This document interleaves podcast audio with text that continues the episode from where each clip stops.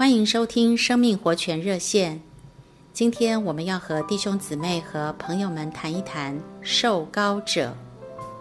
我们知道耶稣这个名字，耶稣是主在地上做人的名字，而耶稣又称为基督。基督这个字的本意就是受膏者。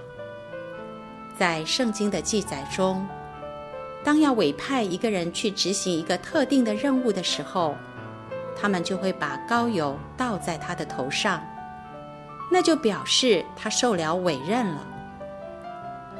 同样的原则，神要拿撒勒人耶稣承当一个特定的任务，就用膏膏了他，而耶稣受了膏，就成了基督了。主耶稣基督要完成的任务是什么呢？首先，照他名字的意思。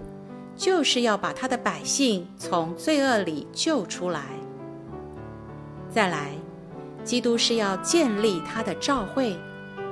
主把召会看成是他生死的经营，他把召会当作是自己的身体，而他自己就是头，所以他天天给身体加进生命，好叫这个身体能够长大成人。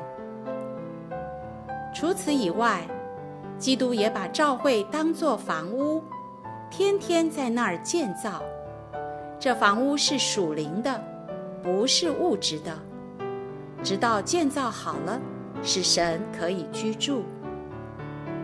当然，基督还有一个重要的任务，就是要借着死败坏那掌死权的，就是魔鬼。亲爱的朋友。弟兄姊妹们，圣经中还写着许多任务，而这一切都必须由基督，也就是神的受膏者来完成的。你看，这位主他是何等的宝贝呢？今天，这基督就住在我们的里面，你是否愿意和他一起完成这些任务呢？愿他成为弟兄姊妹和朋友们的帮助。谢谢各位的收听，愿神祝福你。明天我们再见。